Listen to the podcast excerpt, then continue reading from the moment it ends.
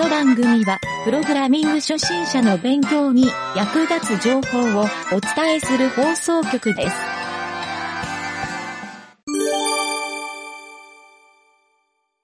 深掘り技術のコーナー。はい、どうも、なんちゃってエンジニアのゆげたです。この深掘り技術のコーナーは、世の中でよく使われているアプリケーションやインターネットサービスなど、えーそういったのをですね、技術的に理解して、もし自分で作るとしたら、どういうものが必要なのか、どういう技術が必要なのかというのを、えー深く考えてみるという、まあ、そんなコーナーですね。前回までは、えーっとね、インターネットの検索エンジンについての知識の深掘り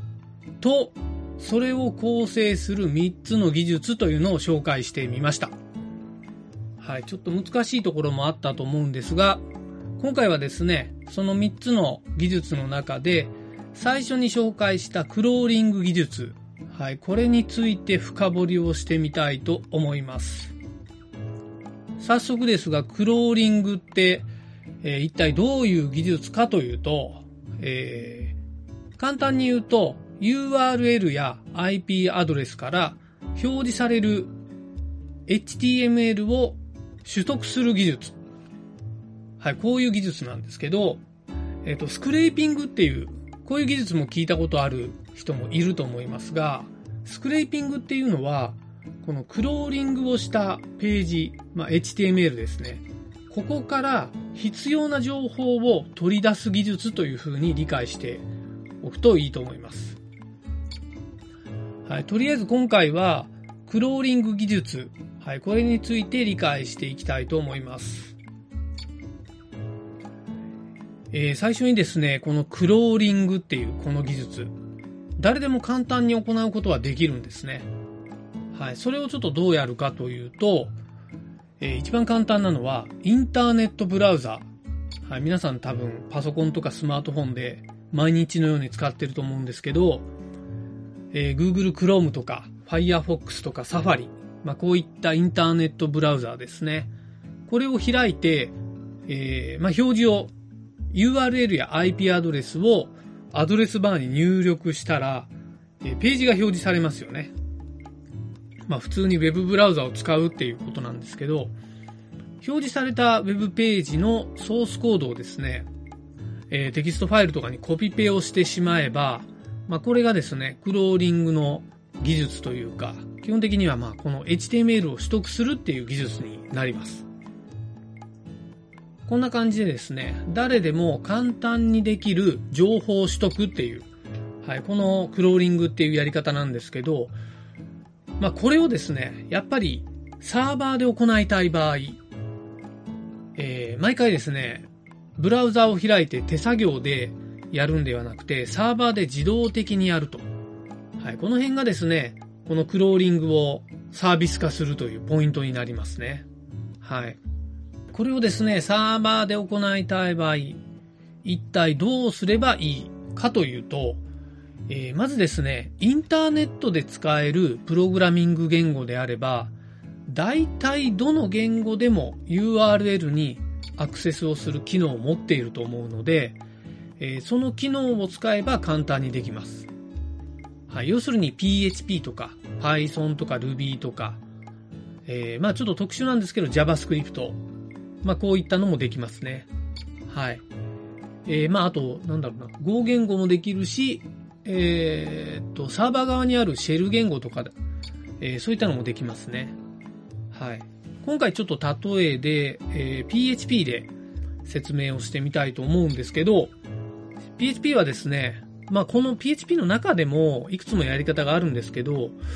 えー一番簡単にもう一行でできてしまうやり方で説明すると、ファイルゲットコンテンツっていう、この関数ですね。はい。リファレンスサイトを見てもらっても簡単に書いてあるんですけど、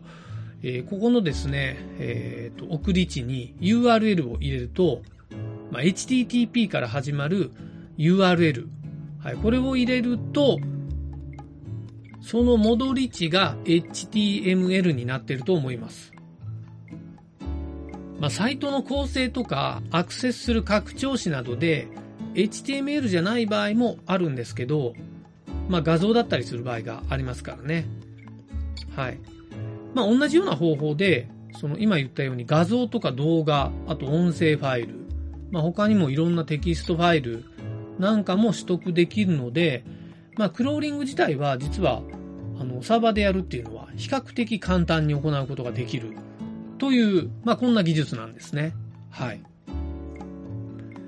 えー、そしてですね、実はまあ今簡単にできるっていう説明をしたんですけど、えー、ちょっと一段階上のクローリング技術。はい、実際、今簡単だという説明をした、えー、この状態でサービスを作ろうとすると必ず失敗します。はい、ちょっとその失敗するポイントを説明してみますね。はい、まあ大体最近のホームページは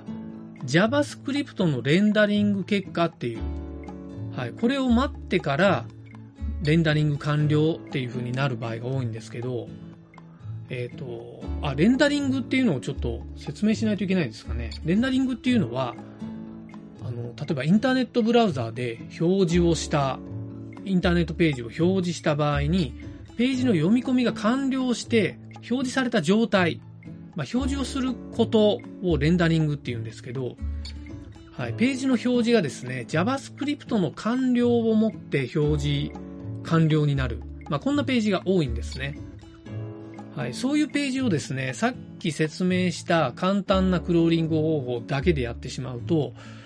まあ、最初に読み込んだ JavaScript のレンダリングをする前の HTML の部分だけしか取得できないんですね。はい、なので、えー、例えば JavaScript でトップページのニュース記事、これの FATSNew とかを更新を、まあ、JavaScript で行っているようなこういうページがあった場合は、ニュースの記事の内容のところが空の状態で HTML の取得がされちゃうっていう、まあそういうことですね。はい、もちろんですね、Google とかがそんな状態でクローリングしているわけないっていうのは、えー、この放送を聞いてる賢明な皆さんならわかると思うんですけど、もちろんそのページで読み込まれるはずの JavaScript とか CSS、まあこういう静的ファイルですね。あとまあ画像とか、えー、まあそれに関するあらゆるファイルとかを、えー、そのページの HTML からさらにアクセスをしてですね、まあ、中に書いてあるはずなので、それでサーバー側で一度インターネットブラウザで表示したかのような、いわゆるここでレンダリングをサーバー内で行うと。まあ、こういう手続きが必要になるんですね。まあ、一昔前のクローリングって実はここまでやる必要もなくて、本当に JavaScript でのレンダリングとか考えずに、もう HTML を取得するだけっていう簡単な状態だったんですね。はい。でも最近はやっぱり JavaScript 自体がどんどんバージョンアップして発展していて、もうインターネットでは必要不可欠の技術になっているので、はい。ここのですね、JavaScript レンダリングを無視するわけにはいかないと。いう感じでですね、この1段階上のクローリング技術というのが必要になってきます。はい。それをやるためにはどうすればいいかというと、えー、これもですね、非常に簡単にやる方法があるんですね。それはですね、結構誰でも使えるライブラリーっていう、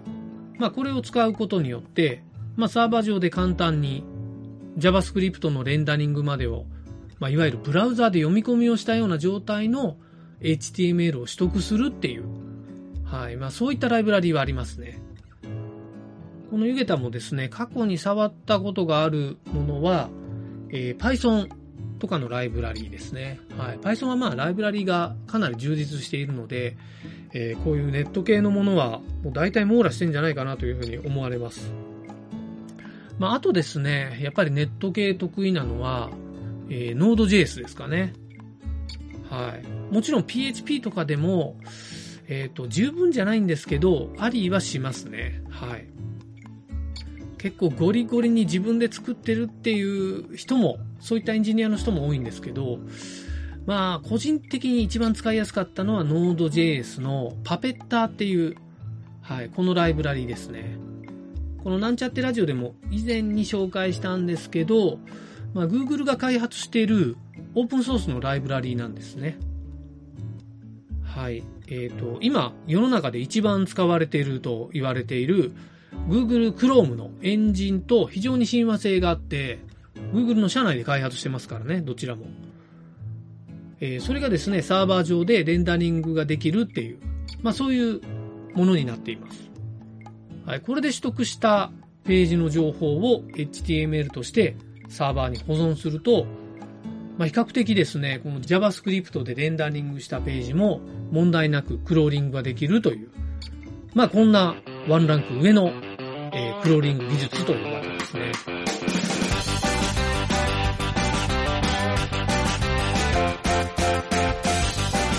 番組ホームページは、https, コロン、スラッシュスラッシュ、ミント、ドット、マーク、スラッシュ、ラジオです。次回もまた聞いてくださいね。